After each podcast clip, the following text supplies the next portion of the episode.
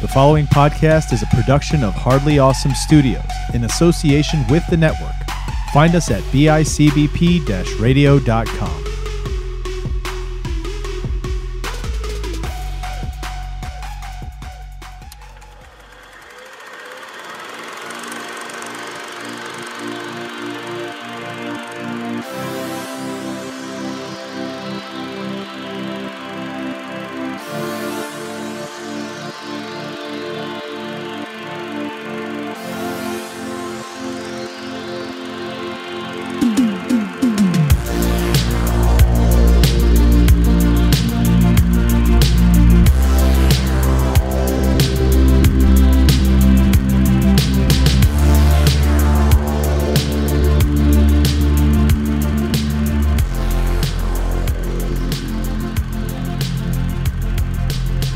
What's up, everybody? Welcome back to another episode of Silence Your Phones. I'm one of your hosts, Chris Chavez, joined as always by Sean Fritz. What's up, dude?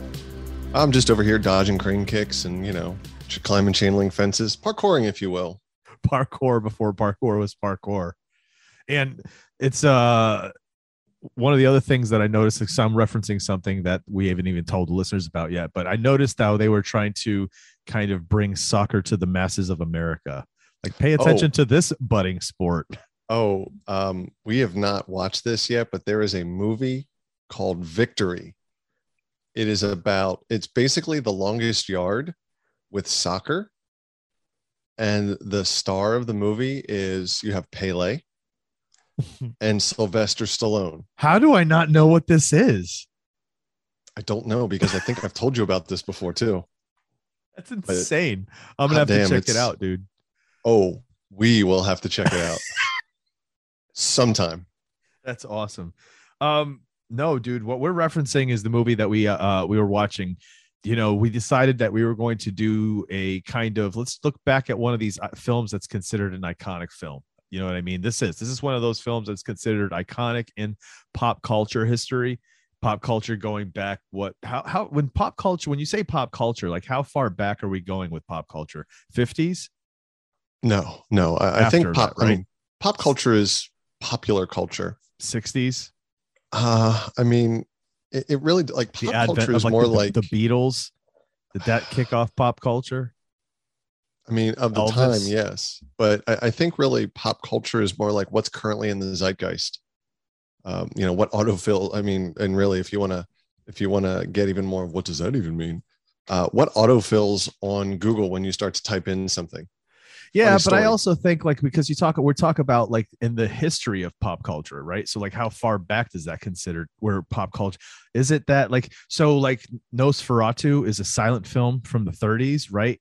However, it's a popular thing, like it's it's known in pop culture. So does it go back to the 30s? It's not in popular culture. It's in the zeitgeist. It's in like our DNA of everybody knows what Nosferatu is and Boris Karloff and Gotcha. you know all of those uh i think i think there is there are tiers. So pop culture it pop culture pop culture is now and in reverse probably until maybe and it might be a sliding scale. Uh, and this might be a whole conversation chris. Uh it uh, it's maybe it's pop culture like until you were mid-teens. Or does it go back 20 years? I, I don't know. But early, you know, mid teens and before, is that a different category of pop culture called nostalgia? yes, and exactly, then- right. And then historical information slash historical events before your time, like Woodstock, like the Beatles on Ed Sullivan, like uh, to your point, like, um, you know, I, I don't know what else, you know, like you said, Nosferatu, silent films and talkies and, um, uh, the who are the brothers, the ones with the mustaches? Um, Uh, the Marx Brothers. Yes, thank you. Yes, yes, Yeah. yes. Um, you know, those are not nostalgia for me or you, unless your dad most likely showed them to you. Uh, my dad certainly right. didn't. N- neither did my mother. But you know, those would be nostalgic if they were of you know if they were shown to you at that time. Yeah, Just a theory. I just feel like this is when when you think about classic movies of the pop culture era that that may, maybe it is the part of that nostalgia but i also think that it would be considered classic in terms of cinema. Like overall people look at look to specific movies as pillars at certain decades right? And so for the 80s this is one of those that you look back to when you think um, movies that came from the 80s you know you always think of back to the future you always think of et you always think of those types of movies but this one's always in there as well. Well and, and even to that point and, and i think before nostalgia classics. Yeah. i think that might be the third tier of and maybe there's more tiers and sub tiers and whatever.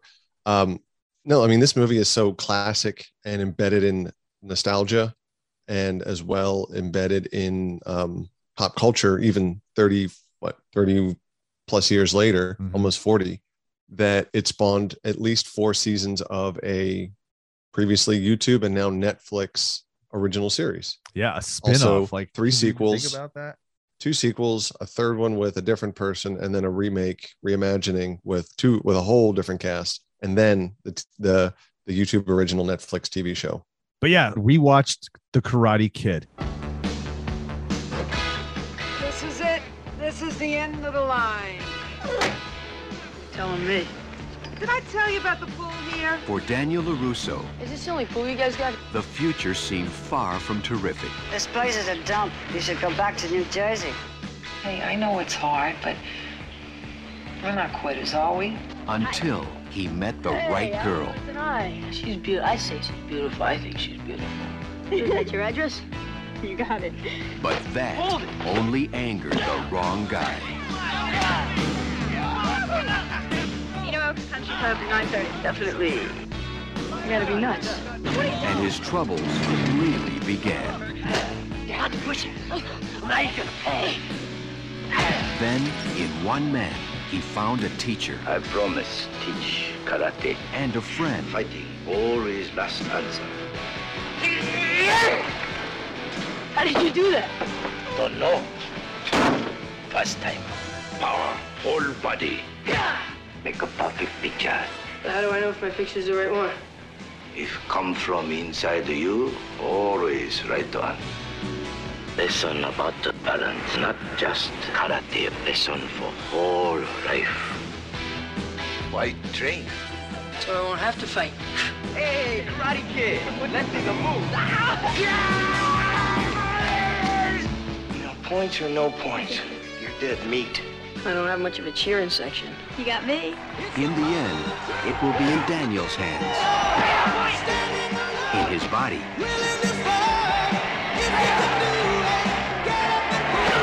And most of all, in his mind. Concentrate, focus, power. Remember balance. No mercy. Columbia Pictures presents The Karate Kid. Hey, what kind of belt do you have? Canvas. You like? JC Penney 398. so with the Karate Kid, this is something that I remember from being a kid watching, and I remember just like absolutely loving it. I loved it when I was a kid. And to me, you know, Daniel LaRusso was me, or I was Daniel LaRusso. You know, every I feel like a lot of little boys kind of identified with this character. But I tell me tell me if i'm alone here because because if you i thought like i could learn karate by doing what he did right? So like i remember trying to do days and days of wax on and wax not actually waxing on and waxing off anything but in my room doing the motions. Do you know what i mean? Uh the the up and down and paint and fence. I really thought i could learn karate that way. I i believe that this movie immediately entered the zeitgeist uh, of a pre-internet generation.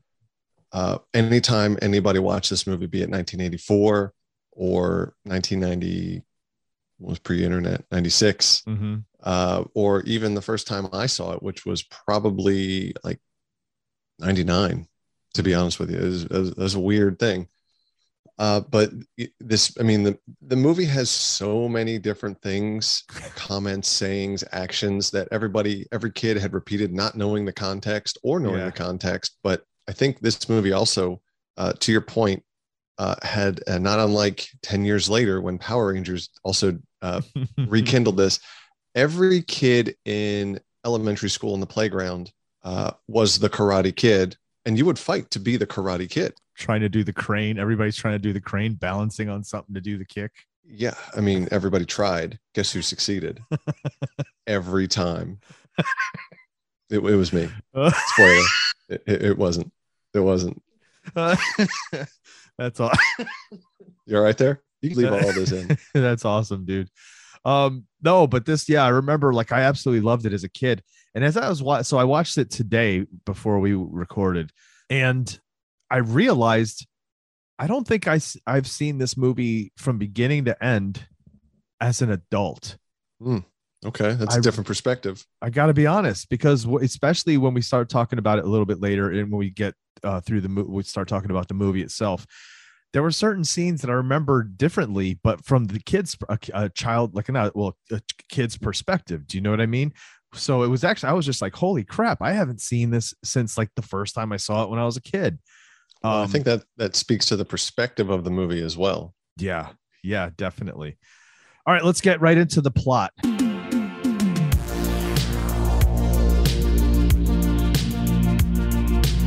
What Google says. Daniel Ralph Macchio moves True to- story.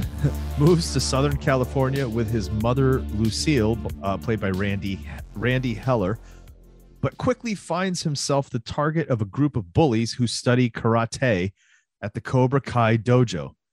Fortunately, Daniel befriends Mr. Miyagi, played by Noriyuki Pat Morita, an unassuming repairman who just happens to be a martial arts master himself.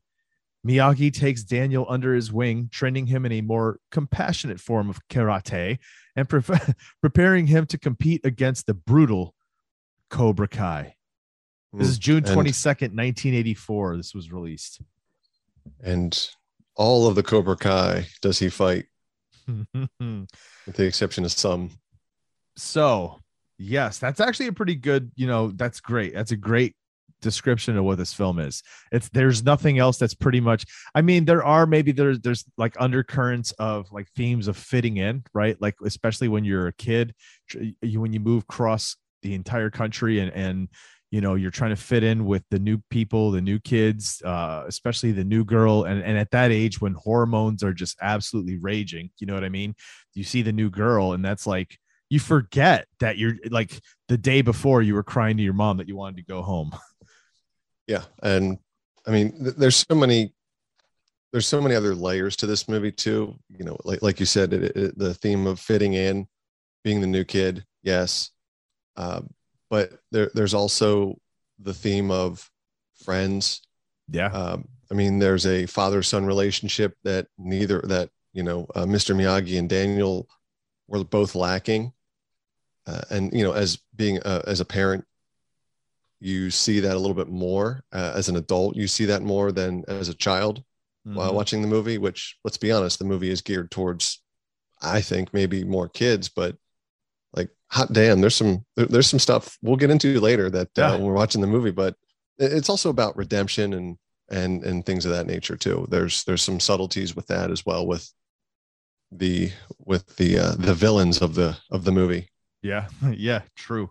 Um, so we have, you know, so this is the story of Daniel LaRusso and his mom moving from Jersey to California, which let me just address this real quick. He he says his mom moved to from Jersey to California for a job. Hmm.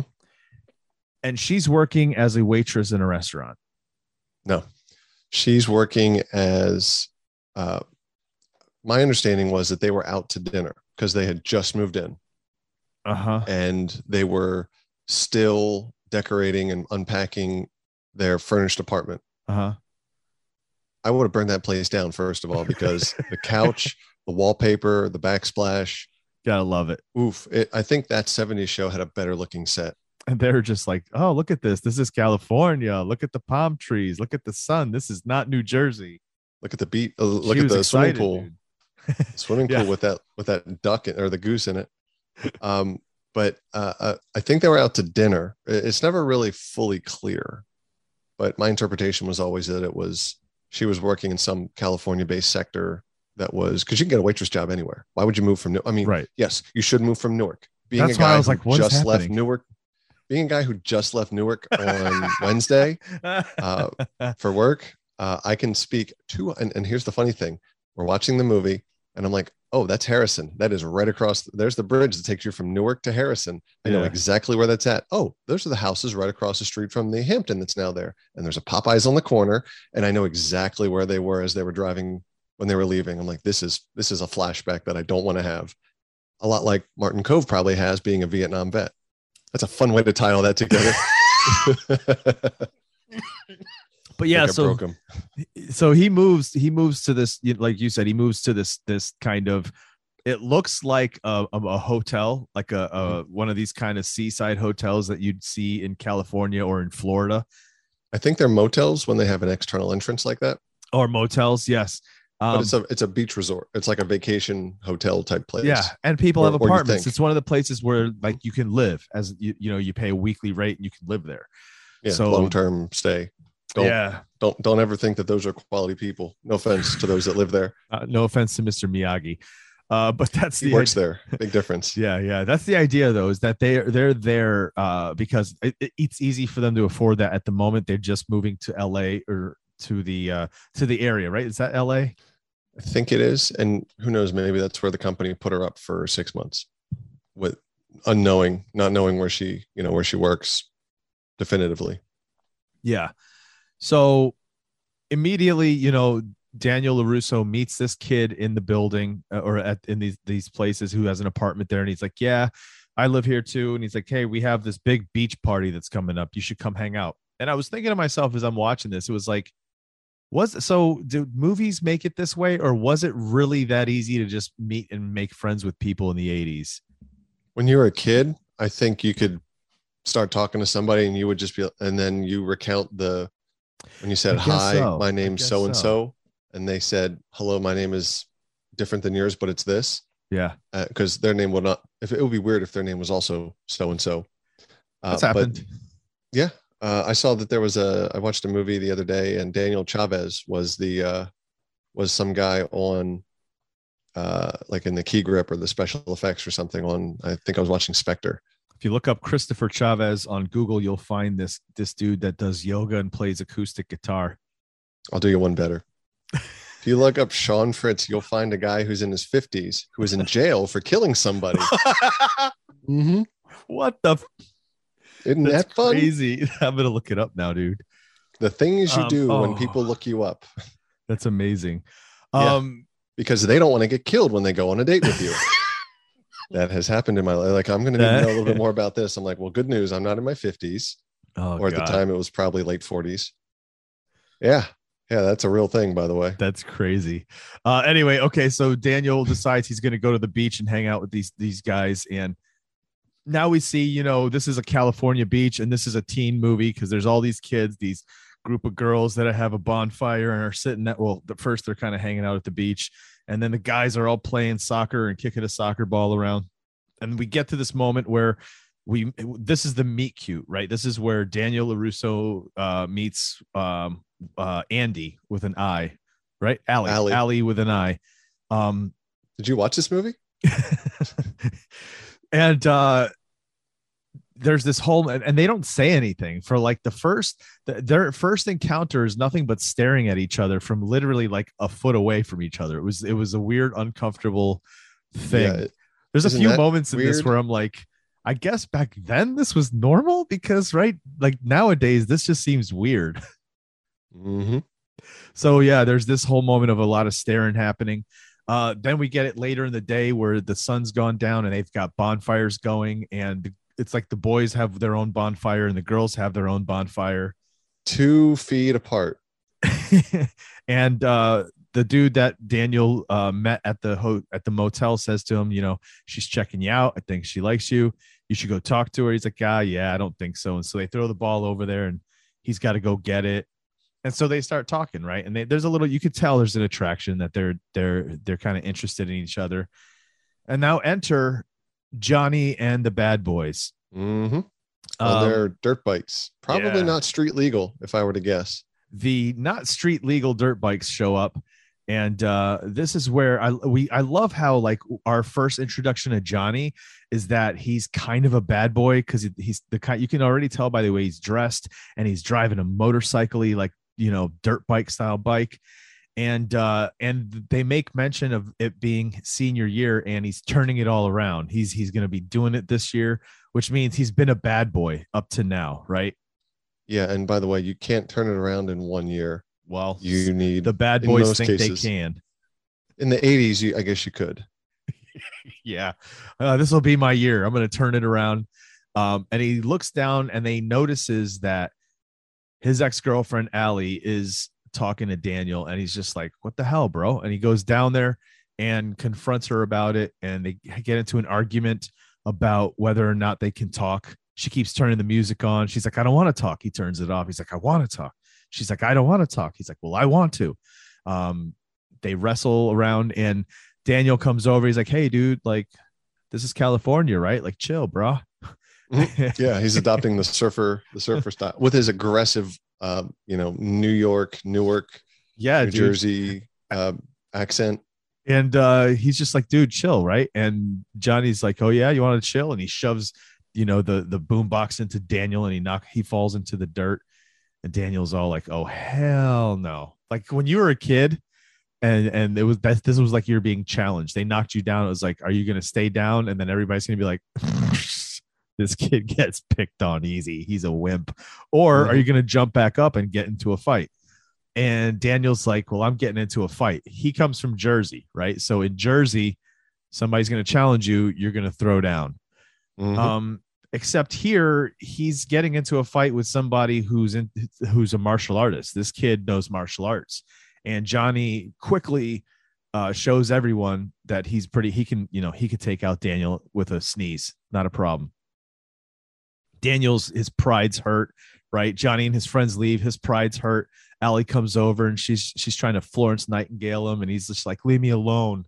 I want to be a loner for a little bit." And so she leaves, and he's just got to be like all beat up going home. and everyone abandons him. Yeah, yeah, they think he's a loser. That's what one of the kids says to the one dude. He's like, "Oh, you know how to pick your friends. What a loser." Yeah, that's uh, that's very anti-California of him. anyway, before all that went down, actually, I forgot to say this that at their new apartment, not only was there something wrong with the pool and how you know it was messed up, the apartment's not the greatest. They tried to use the faucet and it wasn't working right.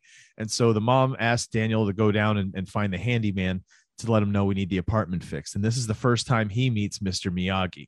And you know, he tells him that the the faucet needs fixing, and Mr. Miyagi's like, you know, I'll do it at some point, so don't worry about it so that was earlier. Then we got this whole thing at the beach that night. And then we got the next day where now it's a school day and he's getting ready to go to school. And mom's like, uh, you know, good luck in school today. You look so nice with your your your nice fresh 80s gear and those aviator glasses. Uh, and Daniel's rushing out. She's like, sit down and have breakfast. He's like, no, ma, I don't have time. And uh, she's like, well, let me take a look at those baby brown eyes. And he's like, ma, stop it with that crap. I'm, I'm a big boy now. Stop it. Yeah, goes, that's "Take-" every kid on the first day of school. It's either I want to talk real quick or let me take a picture of you. Yeah, yeah, yeah. Let me see my baby before he goes off to Mhm. school. Uh, she pulls off his glasses or makes him take off his glasses, and that's when he reveals his black and blue eye from the night before. And Mhm. she freaks out like any mother would, and he's like, "Ma, I just fell off the my bike. You know, I fell off my bike. I hit the curb." She's like, "All right, well, go take care of yourself. Have a good day at school." Uh, he gets to school, and um, I think the first thing we notice is him trying to figure his way out. He's trying to figure out how to get where he needs to go. And then we get to see them in gym class, right? And while he's out there in gym class, we see they're going to be playing some soccer and was it gym class or was it tryouts? oh, tryouts. It is. Yeah, it's tryouts for soccer. And uh, Allie's out there on the little cheerleading squad. And uh, he sees her there. And, and I think they talk first, right? They do they Mhm. talk there? Yeah, that's where they talk for a little bit. Did the did the fight go down? Did he get kicked off the tryouts here? Is this where Yeah. the they, Yeah, they Bobby- were running around? Yeah, they're they're pl- he's charging the goal for soccer, the soccer, the sports ball, the Sport and ball, yeah. uh, and Bobby does a slide tackle, which is I- I- as far as I'm aware legal.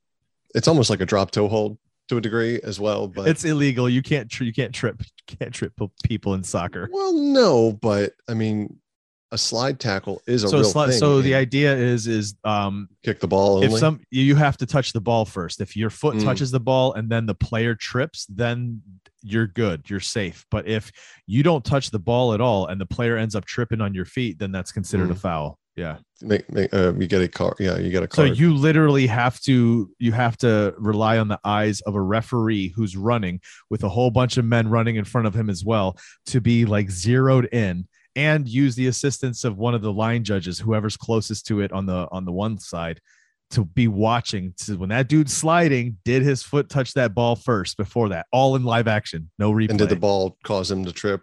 yeah, Yeah. exactly Uh, and then he does his uh, his best Bill Goldberg spear, and because they're they're always dangerous, and uh, you know they roll around, and he does a pretty solid hard right cross. Uh, at least it Yeah. looks like it. Probably his best fight sequence, and for the whole movie. And then uh, of course it gets broken up, and the coach says, "Get out of here." yeah so we see all that happen he's all upset he takes off now he's at home right and he's he's uh no first he goes to see his mom at the restaurant but before he does he wants to check in at this karate dojo right there's a karate dojo across the street so he's like let me go in there because i need to get my karate going again i used to know i used to did a couple classes in the ymca so let me get my uh let me get my rhythm back here he goes there and boom it's cobra kai right we've got what's the sensei's name i forgot his name Um, well, it's Martin Kove as the actor. Um, Yeah. But I don't. Do they even? Uh, they didn't really give him a name. It's John Cobra Kai Sensei. Yeah, Sensei is his name is John Kreese in the in the the li- character listing. Oh, it must be like in the picture that we saw later in the military gear. You must Oh, see yeah, his yeah, name yeah. on there or something.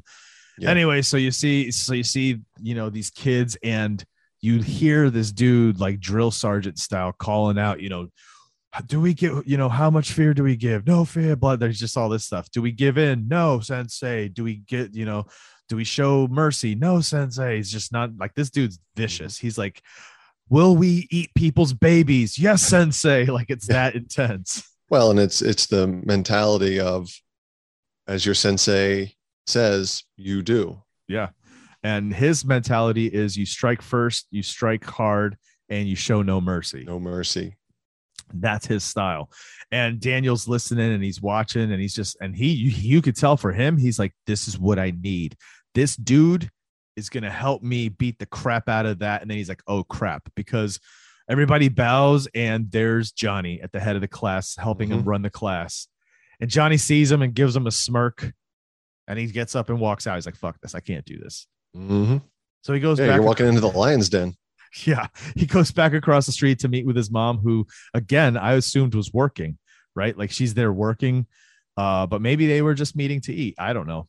Her outfit would indicate that she didn't. I mean, I don't know of any, you know, any uh, food service people that wear whatever the hell she was wearing. That's true. She was wearing more of a business wo- casual. Well, back then it was more business uh, attire for a woman, so a blouse and a skirt or something like that. like a full length dress or you Yeah. know but some of the wardrobe choices for her were 80s were 1984. So 1984 for a woman her age, who's basically her style was from the 70s, really. You know what I mean? With a little bit of the 80s twist on it. So Mhm. they're meeting for lunch and they're talking about his day and how things went. And um, you know, they're talking about like she's talking about girls and how things are different here and how much blonde there is and does he have a girl in his life and he kind of says he's he, you know he likes this girl kind of and yeah she's blonde and while they're talking, we see class let out across the street, and Johnny and his goons notice Daniel and his mom, and they're kind of pointing and laughing, and then they go take it and they take off. You know what I mean? Mhm. I'm, I couldn't remember this movie because, again, I, I mean, I remember a lot of it, but not. Uh, I was like, do they do something? Do they come back and like uh, egg the mom's car or something? I couldn't remember, but no, they just, it was just kind of thing of where you could see that. I loved that shot. It was awesome where you could see them, but you're listening to these two conversation. You know what I mean? Mhm. Yeah they're in the background and, and the focus was was on everything it, it was focused Yeah. just appropriately so you could see everything happening Yeah. So then, um, they push him they they, they sideswipe him basically Yeah. on the yeah. way back to uh he's riding his bike home. Oh, just- not yet, not yet. That's not the yet part because he's first he heads home from there and he starts he's doing karate, right? He's trying to do learn karate from this book after he got Are you You're- sure? this part happened before that, where he's doing his karate from his uh from his book.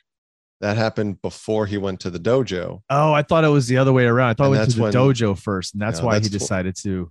That's when he met Mr. Miyagi and who came well, that's when he came to the apartment to right. and he said, "Oh, what happened to your eyes?" Like, "Oh, I fell You're right. uh, off my bike." And and then uh, he was being Detective Miyagi. Uh, he says, "Oh, interesting how your hands are yeah. shiny and clean, Yeah. and your, Yeah. Yeah. and your wrists." And then he has dinner with his mom, where his That's black right. eye was gone at that point. yeah. And then then they he's driving he's driving his bike, riding his bike home, and like on the shoulder of a very steep grass embankment, and they're just like, "Yoink, get out of here." Yeah. They, they show up on their bike. I love that scene too because you see him on, dirt on the- bikes, by the way, not not regular bicycles.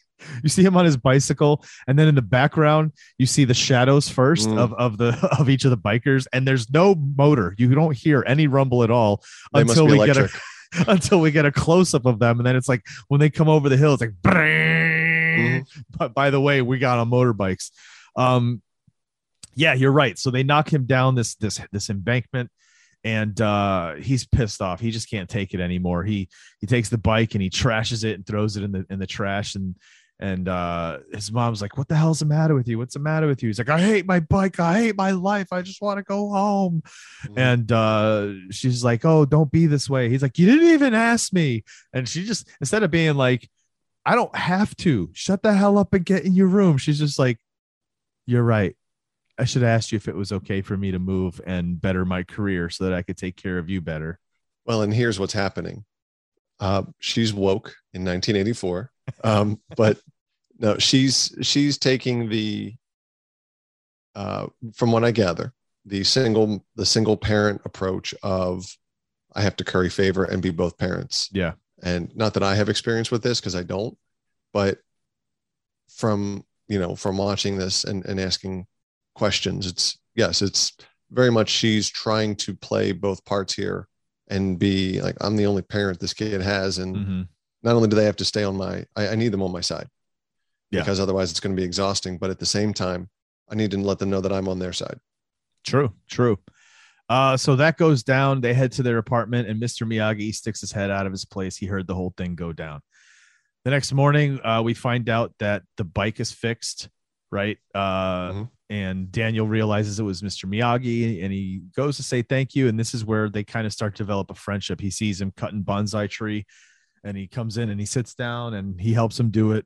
There's this mystical moment where Miyagi's just like, you know, close your eyes and and and picture this tree wipe your mind away. And then he's like now cut to look like that. You know what i mean? And it's i'm thinking to myself this is why like as a kid so much of this is so magical right? Like Mhm. that like this is like oh my god there's so, all this wisdom to this like just you know let your mind go free and whatever you see then it comes from you. It can't be wrong you know? He makes this Mhm. comment. He goes what if i make a mistake? He goes well it comes from you. It's not going to be a mistake. It's what you you know it's from your inside you. Um the mom's like you know thanks so much for the she comes down later and and, and sees that this there's a friendship developing here which is nice and says you know i'll fix the bike for you. He says nah you don't have to do that. Um and that's what we see. So basically there's a little bit of a friendship happening between these guys. Um and we fast forward through time a little bit. This isn't like the next day there's this the next day there's this. You know a few months goes by and now we're in like uh october. It's halloween. Mr miyagi's carving some pumpkins and um there's going to be this this halloween school dance. And so daniel larusso decides to show up as a uh um a shower he Well, he didn't want to go, yeah and Mr. That's Miyagi right. convinced him to go. yeah, he didn't want to deal with the bullies. He didn't want to deal with those kids. Um, and he, yeah, he was convinced to go. So he goes wearing this this rig that makes him like he's inside of a shower. Mhm. And um, Allie knew immediately it was him. Her friends are like, "How did you know it's him?" She's just like, "Trust me, I know. He doesn't want to be here. He doesn't want to be seen. So that's him." Um, she talks to him for a little bit. We also see Johnny and his friends are there. They're wearing these skeleton spandex outfits, these leotards their face painted all like skulls. Which I Mhm. mean, for me, those are the some of the iconic things that come out of this movie. Is that you know that's one of those things. Mhm. Well, and and they almost look like, um, like if the walk, um, if um, Night of the Living Dead had an even smaller budget, like that's what they would have used for, Yeah, right. you know, just for if skeletons were reanimated. Yeah, yeah. Johnny's like, listen, I'm gonna go into the stall and I need to roll myself a joint so I can chill out for the night and enjoy this.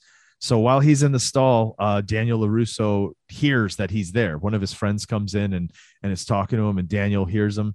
So before he leaves, he decides, um, I'm gonna I'm gonna fuck with him. I'm gonna do this. You know, I'm gonna get him because he's always bullying me.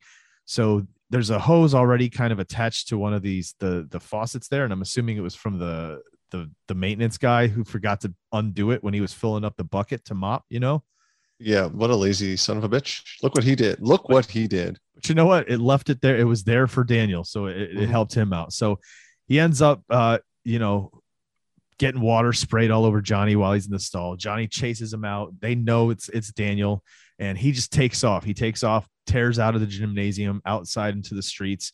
Johnny and the goons are after him. Um, Daniel runs into the streets, literally causes a car accident. A literal car accident happens because he runs into the street. These other kids chase him down. I mean, he's running for his life, dude. He's running for the, you know, where he lives. It's only a few, it's not that far. So he's going for it. Comes up to the the fence that kind of is behind the place. And as he's trying to climb it, the kids, the goons catch up and they pull him down. And this is the beatdown scene. This is where Daniel LaRusso is going to get a beatdown for messing with Johnny. And Johnny does kind of have a point here, dude, because they didn't, I mean, they did mess with him and, and they did, did fuck with him and stuff. But then at some point, it was like, they didn't. They stopped messing with him for a while. They didn't keep chasing him down. They didn't keep doing all this stuff. Daniel didn't have to do that. He could have just gone back out and enjoyed the rest of the night, gone home and gone on to the next day. But instead, he was like, you know what? I'm going to fuck with this kid. And when Johnny's beat starts to beat him up, he says, he says, you couldn't leave well enough alone, right? Like you couldn't just leave it alone. But why'd you have to keep going? And so Daniel gets a beat down. They start beating the crap out of him to the point where the other kids are starting to get worried. They're like, Johnny, dude, like he's like he can't even stand right now. This this might you I, you can't kill him. It's enough, Johnny. Or uh, what, what did he say? What did Bobby say? He's like, "All right, Johnny, that's enough. He's had, he's had enough. Leave him alone." Yeah, and, And- then he goes, "No mercy," right? Because that's what he's Yeah. taught. No mercy. That's what they're all taught. Bobby's having a, you know, even though Bobby got jaw jacked, you know, he's Yeah. like, "All right, I think we've proven our point here. Perhaps all five of us on Yeah. this one little string bean." Yeah. Uh, but then we see the looming shadow jump off of the fence. And is He it Daredevil? No. Is it Batman? No. Is it Mr. a motor? Is it? Is it? I think it's an electric uh, dirt bike, isn't it? Because there was no chain link fence rattling, no noise at all. It was it was Mr. Miyagi with his ninja skill. His ninja skill makes it so that he walks light as a feather, dude. Yeah, Mr. Miyagi with his uh, Canadian tuxedo, And he jumps down canvas and, tuxedo. Yeah, his his, his janitor outfit. and these kids are just like, "Are you serious? This old dude is really trying to confront us." And uh, they learn real quick he ain't playing games. He takes them Yeah. out like he's Jet Li This Mhm. is this Well- is Bruce Lee, Jet Li and and uh, what's his name from Rumble in the Bronx, all wrapped into one. Jackie Chan. Jackie Chan all wrapped into one. But yeah, Mr. Miyagi, dude, dispatches these kids. So this is the thing I wanted to say too. You and I watched this video right before this, which is a funny video that casts Daniel LaRusso as the villain here. But the guy makes a point which I was thinking as I was watching this. We're watching a grown man literally beat down children. Mhm. Yes, they're older. Yes, they're, you know, 17. You know what I mean? 18 he didn't say he's 18 he's 17 right i mean i mean Well, let's They have to be 17. because they have to be because it's they attend. Uh, they all high school. enter the under eighteen karate tournament. oh there you go he's beating down 17 year old boys just beating the crap out of these children Is it that, or is he coming to the aid of a child who is being bullied? yes however he could have just took the kid maybe a smack or two to show that he couldn't like he wasn't nothing to mess with but he literally beats them down to where they're literally knocked out, writhing on the ground, while he carries Daniel Larusso to his little workshop. He incapacitated him because they did the same to Daniel. Yeah. Wouldn't you say turnabout is fair play? uh, what's the what's the what's the parable thing or what's the thing? Uh, turn the cheek thing. What's that thing? Oh yeah, get slapped in one. Then show if the someone slaps cheek. one side Give your face, you one. turn your cheek to to show the other. anyway, um, you know, he starts kind of helping the kid mend. He's he's putting you know these these herbs and these these these like you know watered down uh headbands and stuff on his head, just kind of mopping his head while he's laying down, and he's the kid wakes up and he's like, "Hey, you know what happened? What happened to Spider Man? You know who? What, what happened to the dude that saved me?" And Mr. Miyagi's like, gives him this look, and Daniel's like, "Wait, you kidding? It was you?" Mr. Miyagi's like, "Yeah." He's like, "You know karate?" He's like, "Yeah, of course I know karate." And he's like, "Uh, why can't you? What, you want to teach me?" He's like, "No, I'm not going to teach you." Mhm. He's like, "Why not?" but he's basically telling him, he's like, "Look, it's your intent, dude. Like, if you wanted to learn karate for the right reasons, sure, but like." You just want revenge. You want to be able to use it to go out and look for problems, and that's not the reason to do it. Um, but he's like, you know what? I just gonna, I'll just go and do learn it and do it the wrong way then. And Mr. Miyagi's like, all right, fine, I'll teach you how to do this. Yeah, he gets all pissy with him. Yeah. Then he then he's like, oh, thank God, you're the best all time, man. I'm so glad to do this. So now he's gonna learn from uh from Mr. Miyagi, but before they do, they have to go and, and set some parameters. They have to set some parameters in that they don't want this guy bother. They want to go talk to the the guy that runs Cobra Kai and say, listen, tell your kids to stop bothering this kid. Okay, this is not okay. So they try. They go there. You know, Cobra Kai's doing their thing, and as they're watching, uh, Johnny brings to the attention uh, to the uh, brings the attention of the teacher that hey, that old dude over there is who beat us up, and that kid is the one that uh, has been harassing me at school. Mhm. So he goes over there and he's like, "Hey, listen, we're gonna have a problem here, old man, because it, I hear that your kid's harassing mine." And he's like, "Yeah, you got the wrong facts here, buddy." Mr. Miyagi straight up tells him, "Yeah, facts are wrong, pal." hmm Uh, Someone's telling you what you want to hear. yeah, he's like, "Yeah, well, uh, you know, maybe this kid needs to learn how to just stick up for himself." He's like, "Look, one on one's fair." Uh, Mr. Miyagi's like, "But five on one's not cool." So uh, I think you need to let him go. And he's like, "Sure, let's let him fight. Let's do it right here, one on one." You ready to go, Johnny? Johnny's like, let's do this, kid. Like you could already tell him he's ready to start pulling his shit off. He wants to just fight this kid. Mhm. And Mr. Miyagi's like, no, no, no, no, no, not here. That's not okay. It's not fair. This is your house. Plus, you guys got training. This kid needs training. He goes, give us some time to train. And he's like, okay, so when do you, how, how, how much longer do you need? Right? Like, what do you want? A week or two? And Mr. Miyagi points to a poster on the wall. It says there's this tournament coming up in a couple months. And he says, there, we'll do it there. And uh, the guy's like, all right, we'll have the fight there. So you got two months to train the kid. And before they leave, Mr. Miyagi says one more thing. You guys aren't allowed to mess with him while he's training. And he's like, all right, fine. Kids, you can't mess with this this this this little prima donna while we're training. Uh and so now we get this next portion of the film, right? The next act in which we get to see the training of Daniel LaRusso by the great Mr. Miyagi.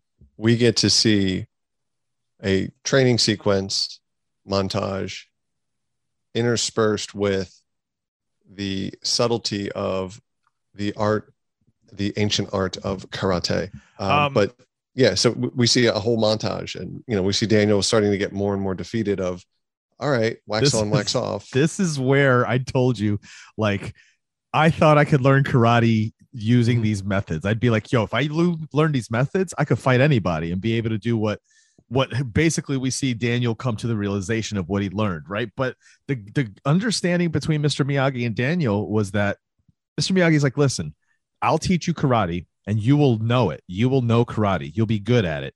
However, you can't question me. You have to do everything I say and you cannot question me. And Daniel's like, Yeah, let's do this. Right. So what are we gonna do first? Punch and kick in? Like, and he's like, uh, first, what you're gonna do is you're gonna wash my cars. I want you to wash them.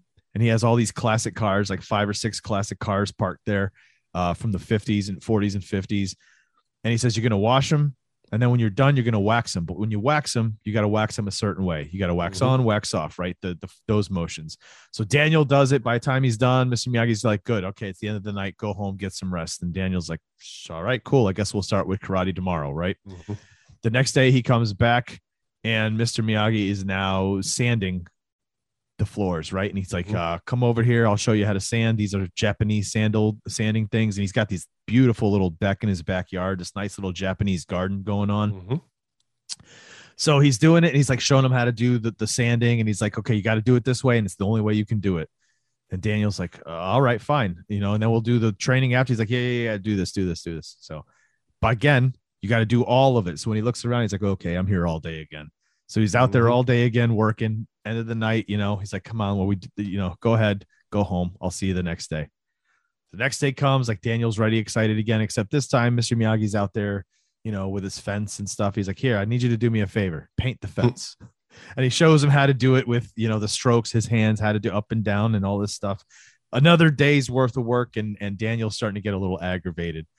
The next time Well, he comes out, and and part of this too is you know he says paint the fence, so he does like one one Yeah. side, yeah, and then he says yeah all the fence, so Yeah. or one one section, and then he's like all the fence. He's like Yeah. oh that's a big ass fence, it's a then- long yard. yeah, and then he says uh I did the fence. He's like oh looks good.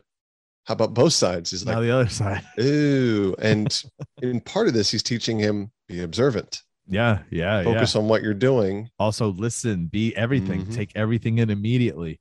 hmm um finally you know it's the fourth night he comes out and he's about to he wants to learn some stuff. He's like listen you're gonna paint. No he gets there mr miyagi's It's a letter, yeah.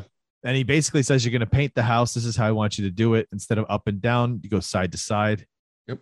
so he's annoyed. He grabs it. He's really pissed right now but he made a deal. He's not gonna question. He's gonna do it. So he paints the house. Which by the way remember not questioning is also how the cobra kai fellas were taught as well no mercy this that Yeah.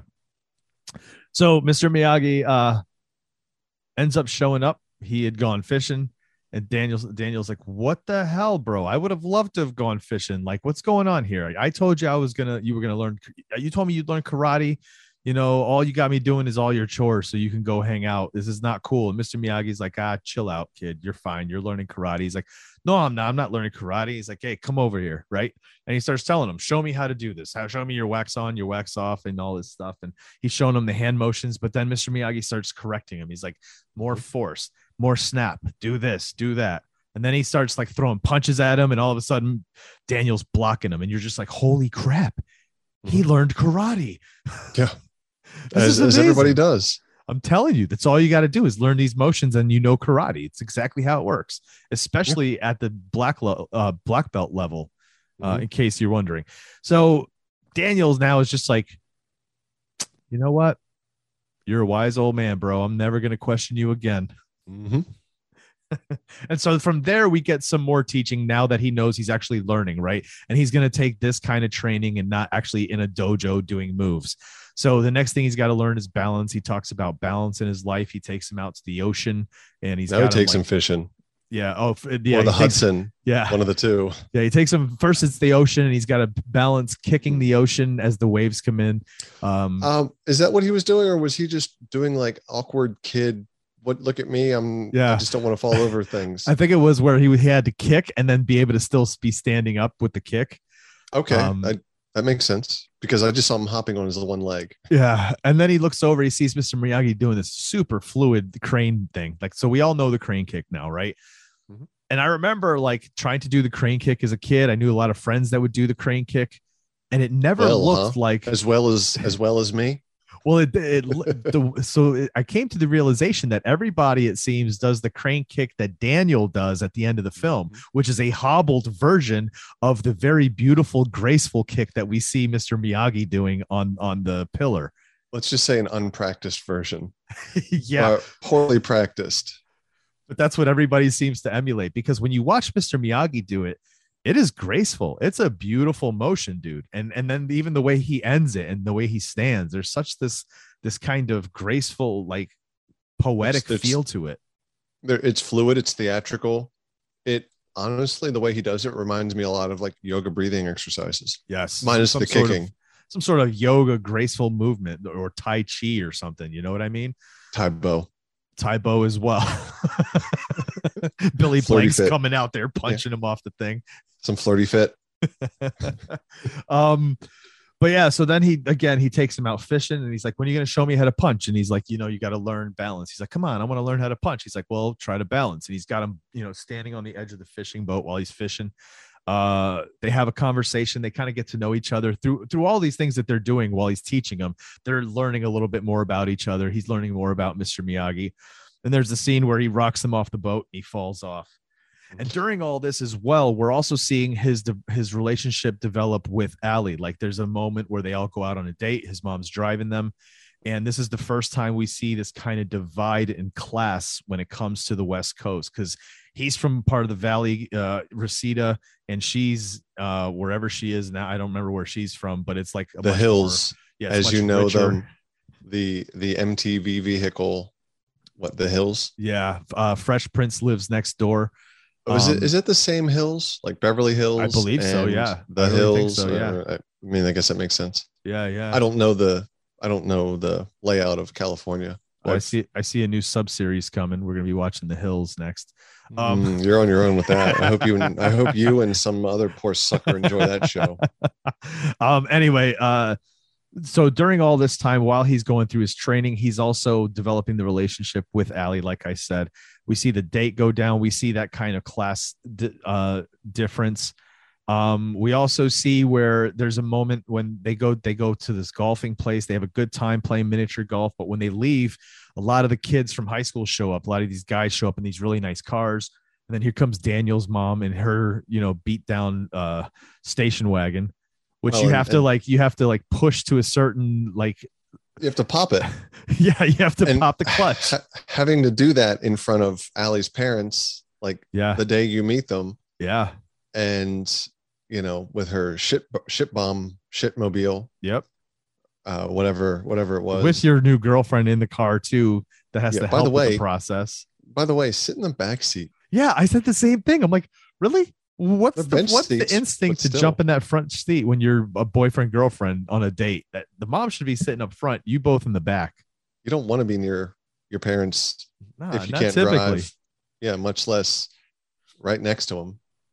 So that's happening. We also see uh, Daniel kind of flaunting the fact that though Johnny and the guys can't hurt him.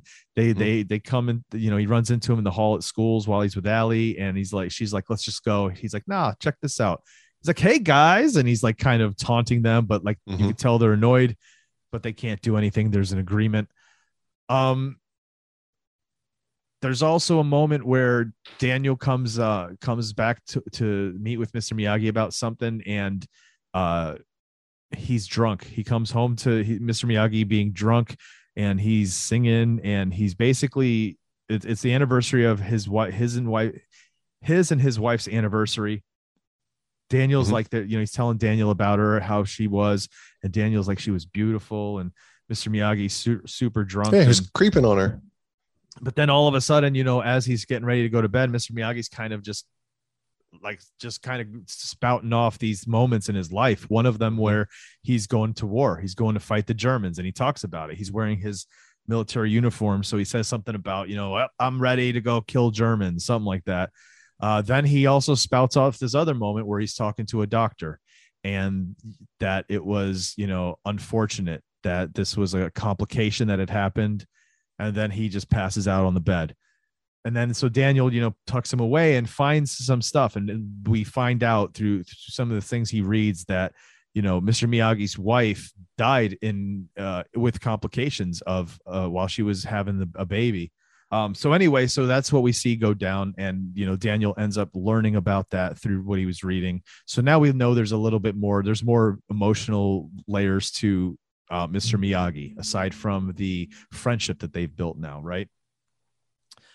Daniel has a birthday. Ah, the and birthday. I think this really solidifies their relationship where he brings him a cake. Yep. And gives him a, a karate gi. Yep. That his wife had made. Uh, you know, the patch on through the, back, yeah, the embroidery. through the newspapers uh, that Daniel had uh, you know had been nosy and, and busybody and looked at uh he um he uh he sees that they had died in 1944 Mm-hmm. and this movie does take place in present day it says so in the beginning title card 1984 so 40 years ago his wife had died and 40 years plus Mm-hmm. before that his wife had made the gi and the embroidery work and, and such so it's something that he has had for a long time in his possession Mm-hmm. a very you know a, a very um what's the word i'm looking for uh, a sacred possession Yeah. uh, yeah. uh, of his late from his late wife and he gave it to daniel which really you know hardens their relationship Yeah. and because it's his birthday he's got to go a car too. Gave a yeah car. he's got to go but he's like here have a car pick one Yeah. Yeah. So Oh, he was able to he's able to take Allie out on a date with it. Like that Mhm. was nice. And they, they had that whole thing too. Uh, Mhm. but now it's tournament day. It's time to sign Daniel up for the tournament. And Mm-hmm. uh, the dude's like, Well, what's his belt color? And he's like, Why does that matter? he's like, Well, we got to know what class to put him in. So that's Mhm. when he's like, Black belt. yeah All right. Once again, he had no problem beating up children, but he also has no problem putting a child in danger. You have Send never the been wolves You've never been trained for black belt competition. We're going to get you in black belt competition. as far as he, we know he's only ever done one spar one round of sparring with him and then he's had him punch him in the chest a whole bunch of times Yeah, yeah. Um, in in full 1950s a league of their own style catcher's, catcher's gear. yeah. like Um, why wear that face mask by the way just in case he slipped, you know, better it's better that instead So of you breaks hurt his hand? chin, you break his hand. Exactly. yeah and then he can't compete in the all valley under 18 karate tournament And that's the end of the that's the alternate ending of the uh the movie before they said now we need a happier ending. that's the lawrence verse the, the happier ending shows Daniel entering this competition. Who I want to point this out. Uh, we have a good friend who currently helps run the network, Matt Johnson. He has the two point conversation. He's Oh, that's also on. Retro Pop. His uncle, Pat Johnson, is the stunt coordinator and the uh, choreographer for the martial arts, but he also plays the referee, the main referee with the, the, the amazing 80s stash uh, in this tournament looks a little bit like freddie mercury from a distance at a glance with bulked up Freddie Mercury for sure. Uh, he's a pretty big dude, man. i wouldn't um, mess with him So anyway, uh, clearly you would because you didn't say you wouldn't so anyway, yeah, uh, Matt Johnson's uh, uncle is in the movie and also did a lot of the stunt choreography, and also side note does the same for the Teenage Mutant Ninja Turtles movie, uh, one. Anyway, um, so Mm-hmm. The this is our one, right? yes, no, we have this competition go down. We watch Daniel use everything he learned from all the chores he did for Mr. Miyagi to best other black belts. I mean, he's besting them and members of Cobra Kai in specific is- competition. This is a bracket competition. but I mean, there were 16 entrants, I think, and I think, Dan- and which means that Daniel should have four fights. I Mhm. swear he had like 12. Look, I'm going to tell you there was something. I think It- the people running this tournament were drunk. It might have double elimination rules. The people were drunk. I'm going to tell you that right now, and we'll get to it when we Johnson's get to it. uncle. I'm talking about the whoever ran the actual tournament because we'll get to that piece. We watch him best a bunch of people. We see Cobra Kai are having some success as well um, until they go up against Daniel, and then he just dispatches all these guys like they're not a problem ever. by running away and like he's got like um like knee jerk reaction physics going Yeah. on. It's interesting. It's very interesting. Uh, we get It's down. believable. we get down to the point where now it's uh, it's Daniel Larusso against one of the Cobra Kai members to make it into the final. And then there's a there's another fight Bobby. where Johnny's going to be fighting somebody to get into the final, right? So um, the, the his name, his full name is Bobby Brown so Daniel's going to fight Bobby Brown. with with his feathered hair from Now, Bobby- 19 yeah, from the 80s. Bobby Brown's the guy that tripped him when they were playing soccer that Mhm. they got into the scuffle. Also the same one that said he's Johnny he's had enough. Yes. Bobby also, in his mind, wants to prove that he is the best at Cobra Kai and he knows he has to take out Johnny. So he knows that if he beats Daniel, he's going to have a chance at beating Johnny in the finals. Mhm. This is this kid's, in his own mind, this is his glory road, right? Like in his movie, in his movie mind, like this is This is all about me. I'm down to do this. I can beat Daniel LaRusso. And his sensei says, uh uh I want you to beat him. I want you to literally snap him in half, break his legs, do something, basically take him out. And uh, Bobby Brown says, You know, coach, I want to win this. I want to win this on my own merit. He's questioning his sensei. He's like, That'll knock me out of the tournament. Well, I can't do that. He's like, No, you're going to do what I told you to do. hmm I want him know, out of no commission. mercy. Take him out. Because then Johnny wins automatically. So immediately the the the fight starts, and the first thing he does is literally leap at the kid with a flying kick and takes out Daniel's knee, blows his knee out, just Mhm. just takes him out. Daniel crumbles to the ground, screams. Mr. Miyagi and uh, and his girlfriend Ellie and some of the trainers grab him and bring him back to the train to the locker rooms. Bobby Brown is disqualified. So now we know Daniel's dead. He's done. They told him, you know, the, the doctor looked him over. He's like, nah, he's done. You had a great run, kid. You know, we're gonna keep going. They're like, hang on a second. Uh, Well, it's like I'll let him know that everybody leaves, Yeah. and then you see Biff Tannen with his 1974 haircut. dude, dude is using that trophy as a laser pointer. By the yes, way, yes, dude, it's amazing. he needs to br- he needs to bring his Michael Buffer impression way way down. Um, Johnny has to do his fight, in which we know he's just going to e- easily destroy the kid he's fighting and and go straight to the finals and just take the competition, right? He he went first Oh, he did go first. because that's how. Oh, he, that's he right. knew to, that's how sense that Martin told. That's right. That's right. said, "Take him out." Yeah, that's right. So Mr. Miyagi, uh, Daniel's like, I can't. This can't be the end. Mr. Miyagi's like, look, you win some, you lose some, right? He's like, no, no, no, no, no. You don't get this. Like, uh, they're never gonna respect me. They're gonna keep picking on me. My girlfriend's not gonna respect me. I can't respect me. He's like, my mom won't respect me. You won't respect me. The grocer's not gonna respect me. Mailman's not gonna respect me. He's like listing all the people off that weren't gonna respect him anymore. The guy who delivers my cat food 30 years from now won't respect me. Right. You know, And Mr. Miyagi says, All right, fine. You, you begged enough. I'm going to pull out my magic I used earlier in the film when your shoulder was hurting. cue the slow clap. And the, ma- the magic is basically all you got to do is rub your hands together and it'll heal. And it's basically Wolverine healing. He just Um, makes his hands warm and puts it on. It's like a hot compress. It, You heal, know, it healed that's them, dude, really because because they're about to It- announce Johnny the winner. It gave him the perception that he was healing. I think is really all he needed. Just give him some water. Be like, this is magic water. Yeah. You know what I mean? So uh, they're about to announce Johnny as the winner, and here comes Allie running up to inter- to interrupt it and say, "No, no, no, no! Daniel can fight. He's back." And he's like, She should have done the Hulk Hogan, you know, finger wave.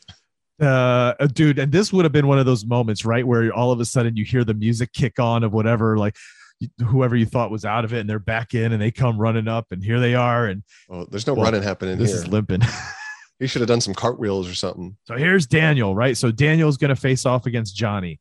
The first round boom goes to daniel gets a point in. You know i can't remember if he kicks or punches him. However he makes the point he gets his point. I think he Um, sidesteps with you know the move he did the whole round or the Beautiful. whole tournament. the next one boom he gets him again. Got him. That's two points. Next johnny gets him right? Uh, after a few a few back and Yeah. forth johnny gets him.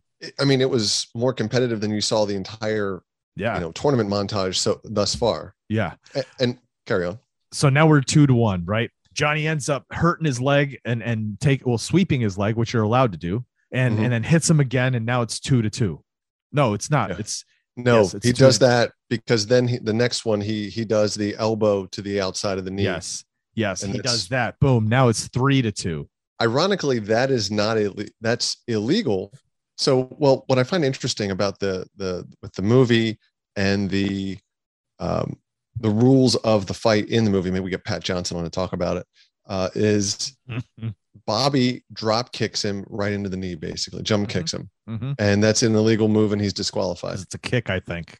or it's an uncontrolled landing. Yeah, maybe. yes, I mean, something like wrestling is uh, is- amateur wrestling is the same way. But you know, Johnny just he just like elbow drop. Like Yeah, I mean, he just takes a Macho Man Randy Savage elbow drop right to his the outside of his knee, yeah.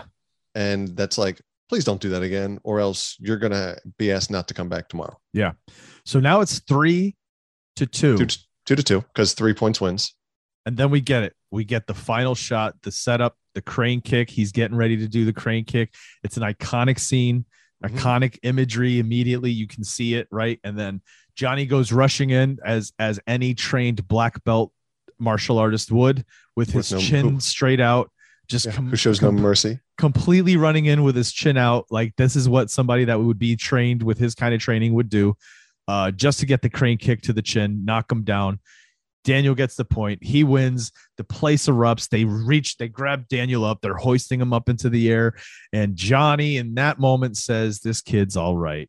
He grabs that trophy. He's crying. He runs over to him and he's just like, Daniel LaRusso, you're all right, dude. You're an all right kid. He earned his respect. So Daniel was right. He had to beat his ass to earn his respect. so when, so and this is where the the face turn of Daniel LaRue or of uh, Johnny Johnny Lawrence takes Begins, place. yeah. Um, you know, because so remember when he he got a bloody nose, uh, pointed or you know before the sweep the leg moment. Mm hmm uh, before his first point. Uh, and he went over and Sensei told him sweep the leg, and you know, and then he was like, "What? Huh?" Yeah. I like he had his do first moment of conscience. Anyway, uh, so that's that's our movie. Uh, Daniel's champion. We are pr- pretty much our lesson learned is that If you suck, you can beat everybody. yes, you you can as long as you believe in yourself and you fight, and also you'll get the girl if you keep persisting. And no matter how many times she says no, you can Mhm. keep chasing her down and insisting she give you the time of day. And at some point, she will be your girlfriend. So that's a good message that is given in this movie as well. Overall, that's our plot. Yeah, true.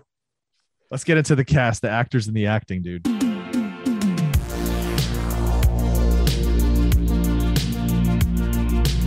Right away, Ralph Macchio gets this role based on his performance in the movie The Outsiders, which, if you've ever seen that movie, he puts on a great performance as as Johnny. You know what I mean? But yeah, dude. So so he plays he plays this kid from Jersey that's you know fish out of water, doesn't want to move across the country, uh, gets picked on, can't control his anger when he's trying to fight him back. You know, and then through the movie we watch this kind of this growth in his character there is more self-control there's balance he's learning how to balance right Mhm.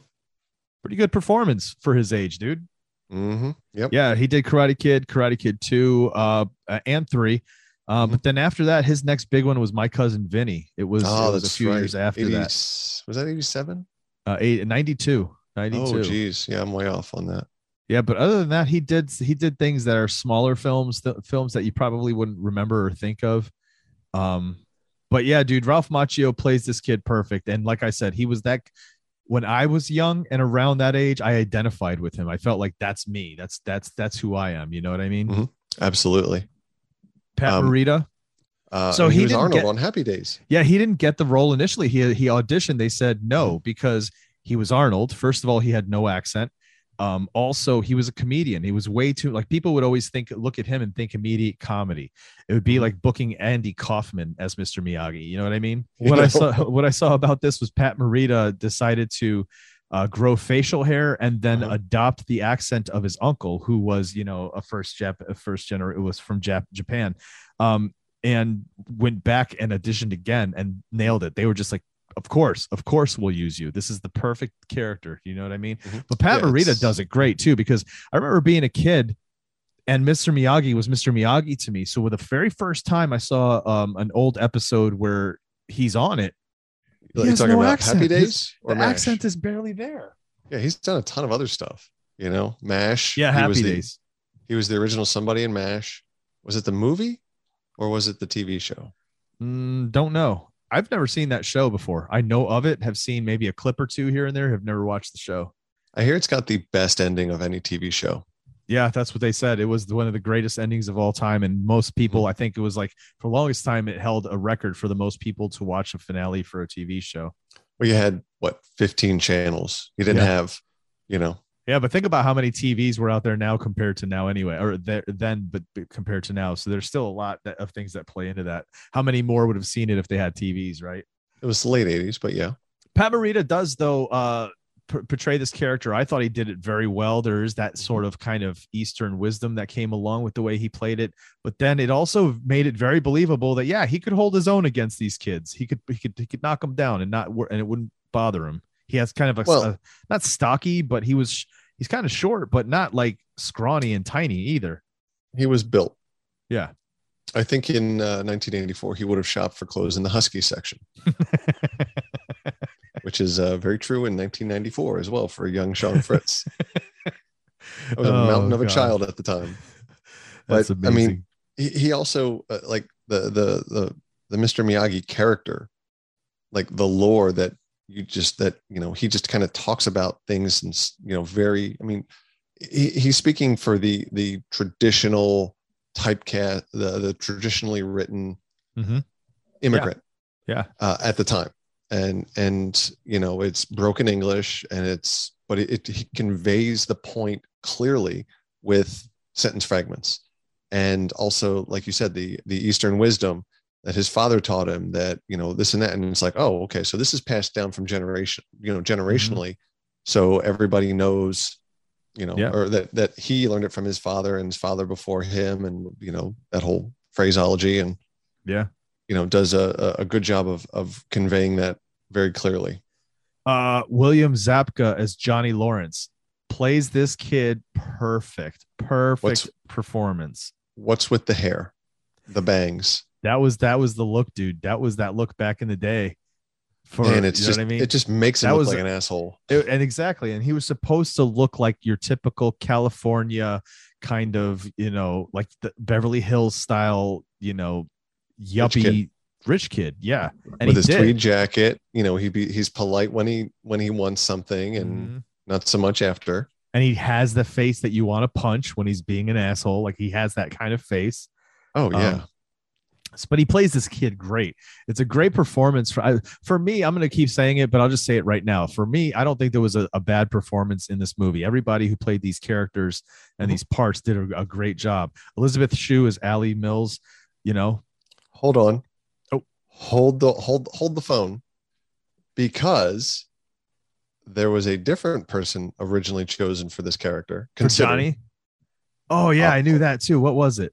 Crispin glover Yes, that's right. Can you imagine Crispin No. Glover as Johnny okay the Karate Kid, dude?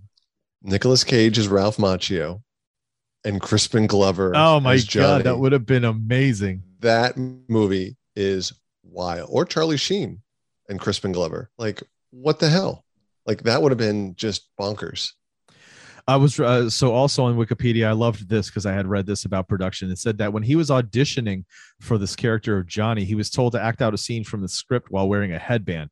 He walked up to and grabbed John um, Avildsen. I'm assuming that's one of the producers or maybe the director, and said, "Watch your mouth, asshole." He then exited the room and came back in, took off his headband, and said, "I'm sorry, that was Johnny. That wasn't Billy." the actor.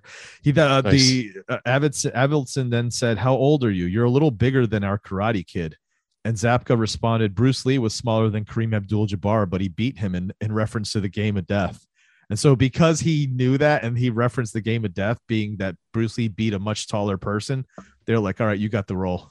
well, so he became Johnny. and there was a lot of people on this stunt doubles and whatnot on this movie that were also, Yeah, you know, of that, you know, of that time, of that lore, also in those movies and uh practitioners Yeah. with Chuck Norris uh for uh Jeet Kune Do and, and some other Bruce Lee related um fisticuffs. yeah. Then we have Elizabeth Shue as Allie Mills. Um, But we could have had Helen Hunt or Demi Moore I saw that too, dude. That's crazy to think about. Seriously. or Valerie Harper. oh no, I, I pulled up Allie Mills instead of Elizabeth Shue.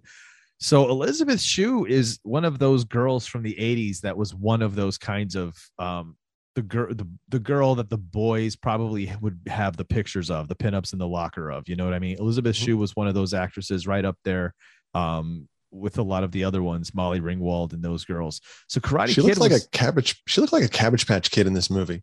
this, like, her, Her hair, her face, a little bit. even her outfit. This was her second film, dude. Her only her second film.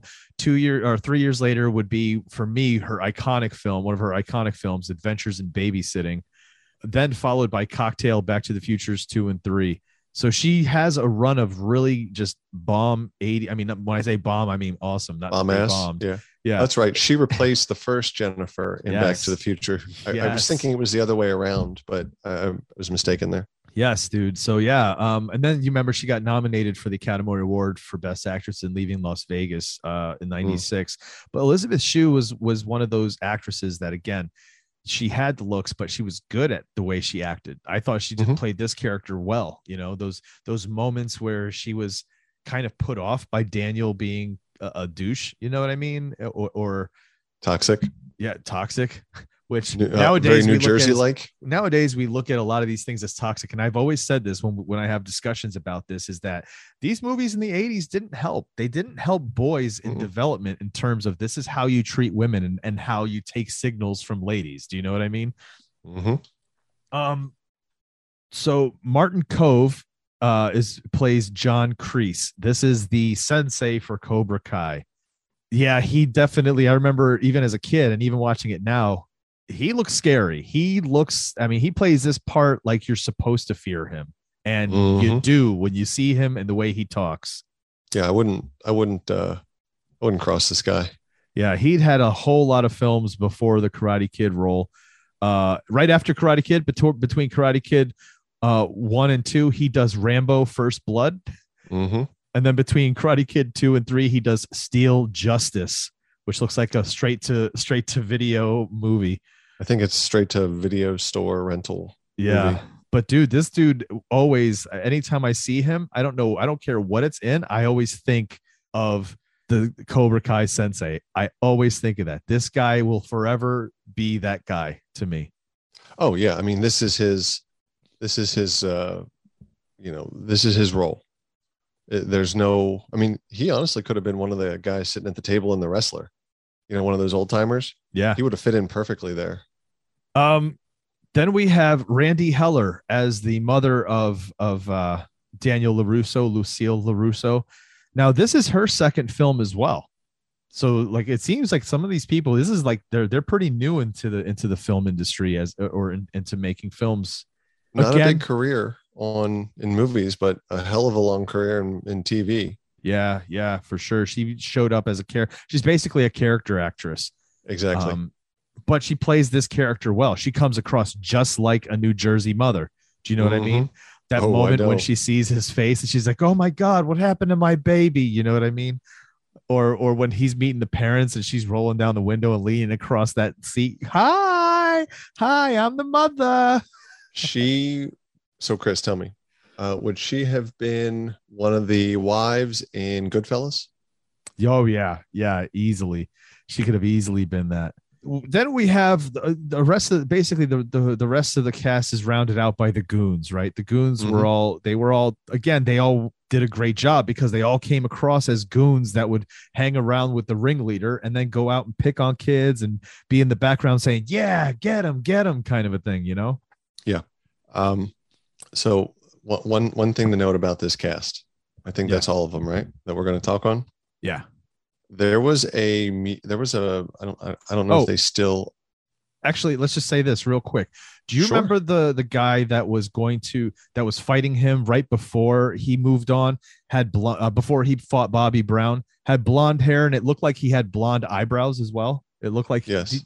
that was played by chad mcqueen son of steve mcqueen okay yeah so that's a cool little tidbit as well there's a uh there's a music group called no more kings. And in 2007 they did a song called sweep the leg. That's The music- amazing. the music video so this is 2007 right? The music video gets everybody everybody back together. And it's basically yes. the first season of cobra kai to my understanding. That's amazing it's like johnny's redemption like the one like bobby the one that's like with his feathered hair is like get him a body bag yeah even That's though he's like. I don't want to. I don't want to take him out. I can win this. Um, he uh, uh, he's like sitting in his trailer. He's like watching the movie. It's like, dude, you were in the movie.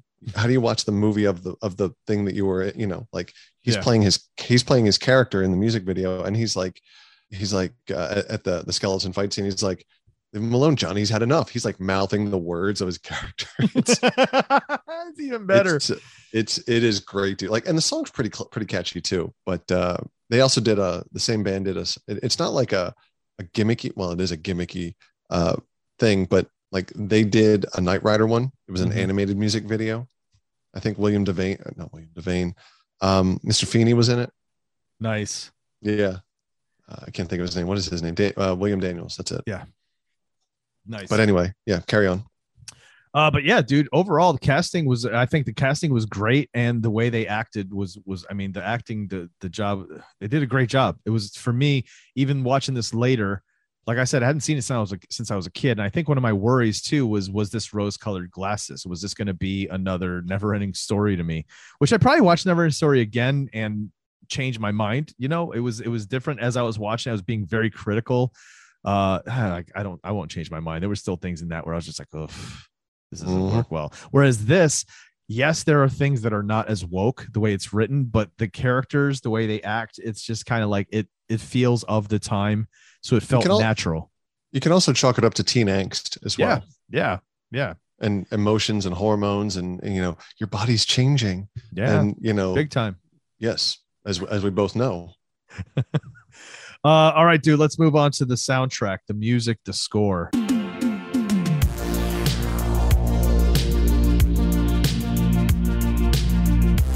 So this was done by Bill Conti, as I referenced already. Yeah, And he also did Rocky and works a lot with right. uh, this character, uh, with the uh, the character, the director John uh, John G. Avildsen. hmm And since, well, they started in Rocky, and um, the instrumental score was Jack Askew. Uh, lots of pan flutes, not to be confused with Jethro Yeah. Tull. Well, they had to because anytime we had uh scenes with Mr. Miyagi, it had to sound Mhm. Eastern. It had to have an Asian sound to it. So that's But when did the it, flutes though? would kick in. in 1984, yes, Yes. This these days, not so much. it Uh, would but probably be is, BTS instead of some J-pop and That's K-pop. up, dude. Uh, it would be. but but it would because it's true. It's true. why not, right? Um, it'd be so the soundtrack and the score are legit 80s soaked. This Oh is of its time. The music, the soundtrack, the music on this movie, you know, the best, you're the best is probably one of the most iconic 80s, you know, from from a film kind of uh songs and it's typically used for montage sequences, right? It, it's perfect for that. And and oh, it by totally the way, is. it, it is it played over the almost the entirety of except when Daniel got drop kicked. Yeah. It, it plays over the entire tournament montage, which is what 15 minutes. Yeah. no, it's like four minutes maybe. Like the third act is that long. You know, the setup of within the third act is that long. Yeah. But damn, it it's the best song, dude. Like, it's, the perfect. best. Uh, except there's one other song on the soundtrack for me. It's Tops. I absolutely love it. When I hear an 80s uh, playlist anywhere and this comes on, I'm loving it. It's just got such a vibe. Is Bananarama's Cruel Summer. Mhm. Love that song. So that's great. But it wasn't used as well as it could have been. no, like no. they no. used like the was good, refrain and that's it. Um, Um, but yeah, the, the- rest of this is all the music is 80s. It's so 80s. It sounds like some of it was written for like TV show. You know how TV show openers had a specific sound in the 80s? Like, oh, Yeah. so That's so, what some of the music in this sounds like. so what Chris is referring to to those younger listeners is they wouldn't just start the show. Sometimes they would start it, do a cold open, and then they would go to the theme, which was what it started out as what a minute, minute and a half, yeah, yeah. and then a it lot of times down it was 30 yeah. seconds. A lot of Season times- two, they would change it up the clips, Yes. and then they would they would shrink it, Different or they versions. would expand it. yeah. Uh, speaking of that, have you ever listened to? There's a YouTube video where it's about five minutes long. There were nine seasons of Growing Pains. Oh my God. Every season, the first, the uh, first one was different than two and three. Four was different than all of them because it was the first three. This is weird, by the way, that I'm telling you this, but no, it was the same song. Was- Yeah, that 70s But show did it just as well. abridged, right? Uh, no, very different. The, Oh. this, that 70s show was a completely different group that sang season one's intro. Yeah. And then they refilmed it with uh, Cheap Trick, I think it was. Yeah. And doing the, and, um, but like Growing Pains, like seasons one, two, and three was a duet, and seasons four was not. They took out the female oh, singer. interesting. And then five, six, seven, eight, and nine, they put in, Electronic robots. no, I think it was Alan Thicke's wife at the time. Oh, interesting. sang, uh, and I think it was two different female singers uh, in in there somewhere, uh, if I remember correctly. And my growing pains trivia is not up to par, so maybe I'm talking out my ass. But well, we'll have to start watching those again too. Uh, dude, you joke, I'll do it.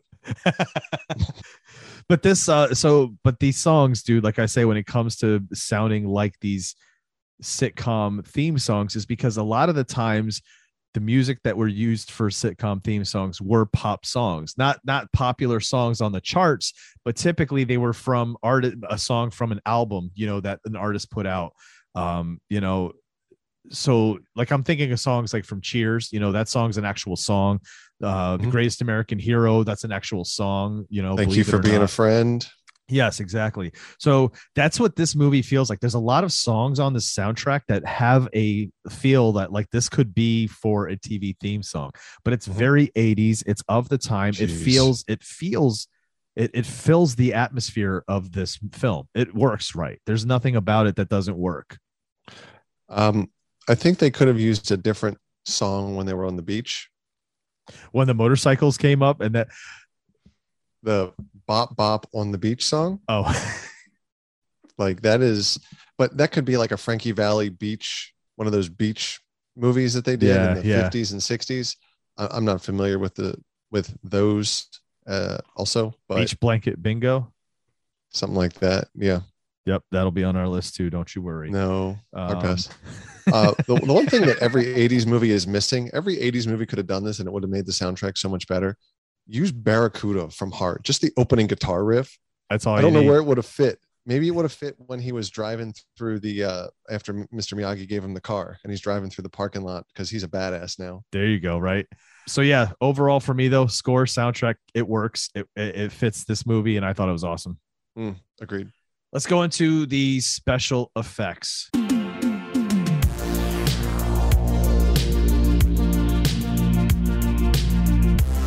Practical, and all we're looking at is a little bit of blood and bruising. Makeup. We're looking at makeup, is what we're looking at for special effects in this film. Yeah. And um yeah, literally makeup. Uh, That's it. also with skeletons makeup. Yeah. yeah, And again, believable. His eye looked like what a black eye looks like when it's bruised badly. Like he, he got bashed up there. What if he Um, was method? when he had he had that scrape across his forehead it looked like he literally scraped the ground you know what i mean it looked good um so yeah i think the makeup was good I mean, what else can you say What do you think? Frank Darabont? uh i was thinking didn't his- savini savini was was the master behind this one Yeah. I, I don't think they needed his expertise for this one. oh man all right dude let's talk about this film in terms of our re- last minute review our last thoughts and then how much we're giving it we're giving this out of uh five fighting skeletons skeletal skeletal fighting machines something like that five fighting skeletons Machines, huh? um you want to go? I'll go first. I'll get this out of the way. So i haven't seen this since i was a kid. Watching this again like i said wasn't sure what i was going to get into but i knew there was I, I was familiar with the story so i knew what i was getting into in that regard. Uh, but i gotta say man watching it again aside from specific things that might be cringe in terms of where we've evolved today societally uh this movie holds up still. It's still a really good story in terms of watching this kid you know move out here start to get picked on try to fight for himself realizing he needs help right?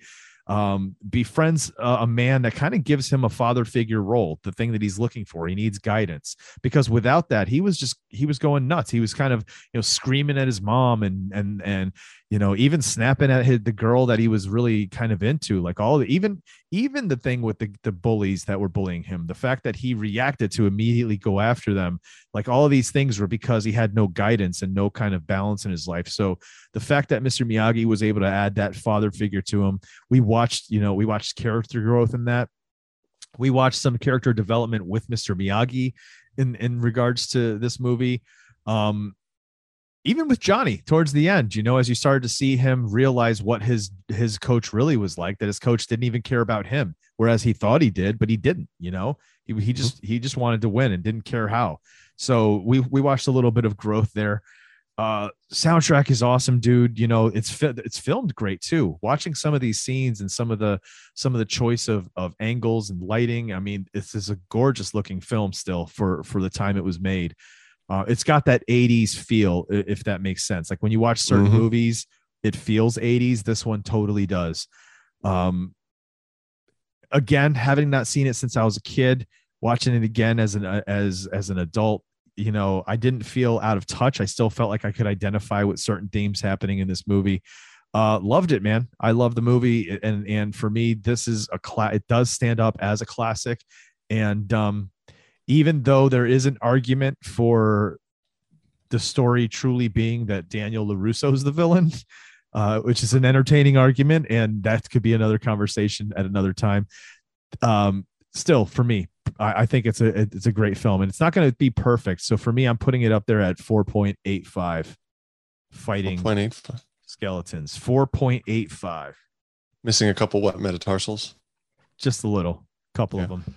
So toe. what what you're referencing and what we've kind of been winking and and elbowing each other in the ribs metaphorically about is uh, there is a YouTube video by uh, on uh, by uh, a guy named Matthew J. Turner, and he uh, he talks about how Daniel Larusso is the villain of this movie, and he takes everything, not everything, but a lot of things out of context and looks at it in a vacuum and says, "This is how Daniel's the villain." You know, Johnny just wants to come and talk to his girlfriend, and uh, Da- Johnny's being, yes, his his behavior is wrong, but Daniel uh, takes the opportunity to take a moment from staring at Johnny's ex girlfriend, which was you know, weird. it was a lot of it- weird things in how that- they showed Yeah. a development of a relationship. I- I made the comment while watching it of teen love is weird, Yeah, very, you know, very, and- or at least it's written weird by adults. but uh, you know a lot of the things you said were were were uh, the way that I felt as well. Uh, you know the movie the the movie is a juggernaut. It has spawned sequels, uh, two canon sequels, then one uh, a third one with a different actor actress specifically, uh, and then a remake. It also Chris there was a 13 episode animated show.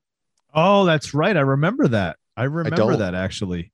I don't, but that's okay. Um, but you know, uh, I, had seen this movie probably in the late '90s, and and then I had seen it again, early teens, and and you know, it, I always thought it was a good movie. Um, seeing it every time, there's a slightly different perspective on it, but uh, you know, it, so th- there's so many different things in here. It launched so many careers, uh, or or even uh, catapulted them even higher you know this movie lasts not only in the zeitgeist the stratosphere the uh, it's a classic it's part of pop culture still blah blah blah cobra kai is a halloween costume all the time Yeah. the skeletons you know everybody every kid knows how to do knows in air quotes how to do karate I do, dude. Uh, wax yeah on, wax off, bro. yeah show, uh, show me paint the fence show me sand the floor Exactly. uh you know and and there's it's got the quintessential 80s montage in it you know you Mhm. can't uh you can't not have an 80s One of the movie. greatest montage songs of all time. Um, well, some might say "Stairway to Heaven" is the best song ever. No, no. I no, you're the best. Is it's Right it's the up there, best. dude. Yeah, it's a pretty damn good song. And, and you know, again, the cast, the story. Uh, there's no CG of which to speak, uh, but there is practical effects, blood, uh, like, like you said, makeup.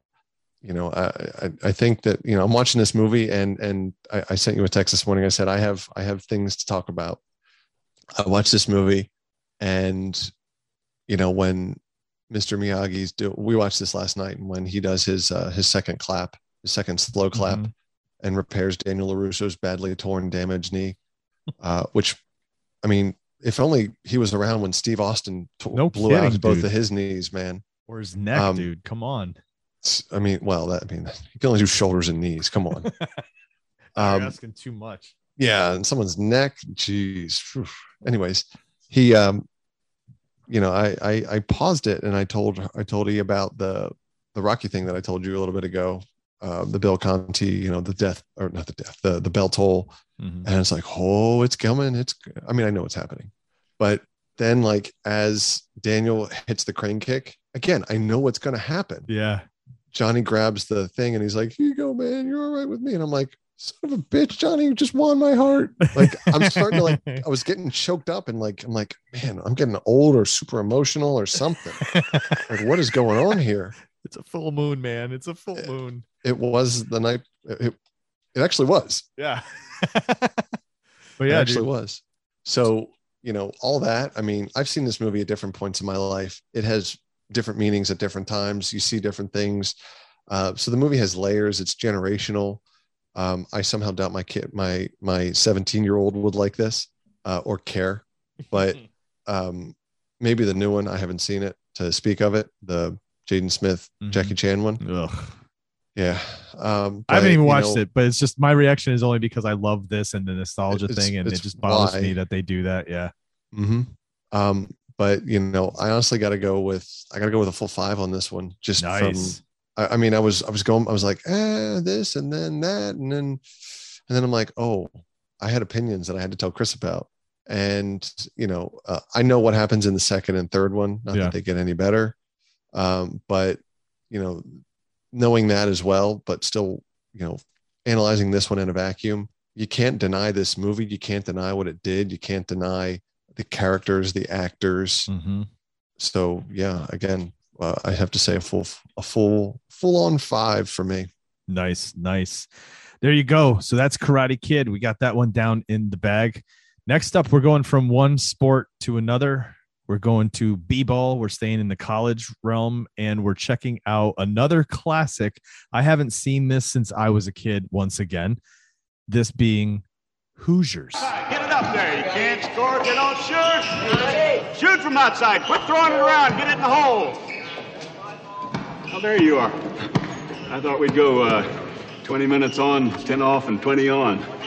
I had a different schedule in mind. Uh, look, mister, these boys got a routine they're used to. You uh, throw a new coach with newfangled ideas at them, uh, might get them all confused. And we'll ease into it real slow. Hell, our first game's less than two weeks away.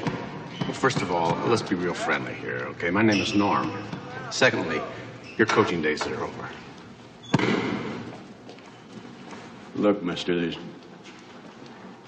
two kinds of dumb. A guy that gets naked and runs out in the snow and barks at the moon, and uh, guy who does the same thing in my living room. First one don't matter. The second one you kind of forced to deal with. Translate. That's some sort of threat. I don't know why Cletus drug your tired old bones in here. He must have owed you something fierce. Fact is, mister, you start screwing up this team. I'll personally hide strap your ass to a pine rail and send you up the Monon line. Leave the ball, will you, George? All right. Uh, thanks so much for listening, everybody. We appreciate it. We'll see you guys next week with Hoosiers. Uh, until then, Sean, you got anything to say? Keep on keeping on, carry on, be safe, be kind, be gentle, um, be friendly, and be nice until it's time to not be nice. There And you no- go. And know, Chris, when someone's had enough. Exactly. Exactly. And make sure not to sweep the leg. Until then, it is now time to unsilence your phones.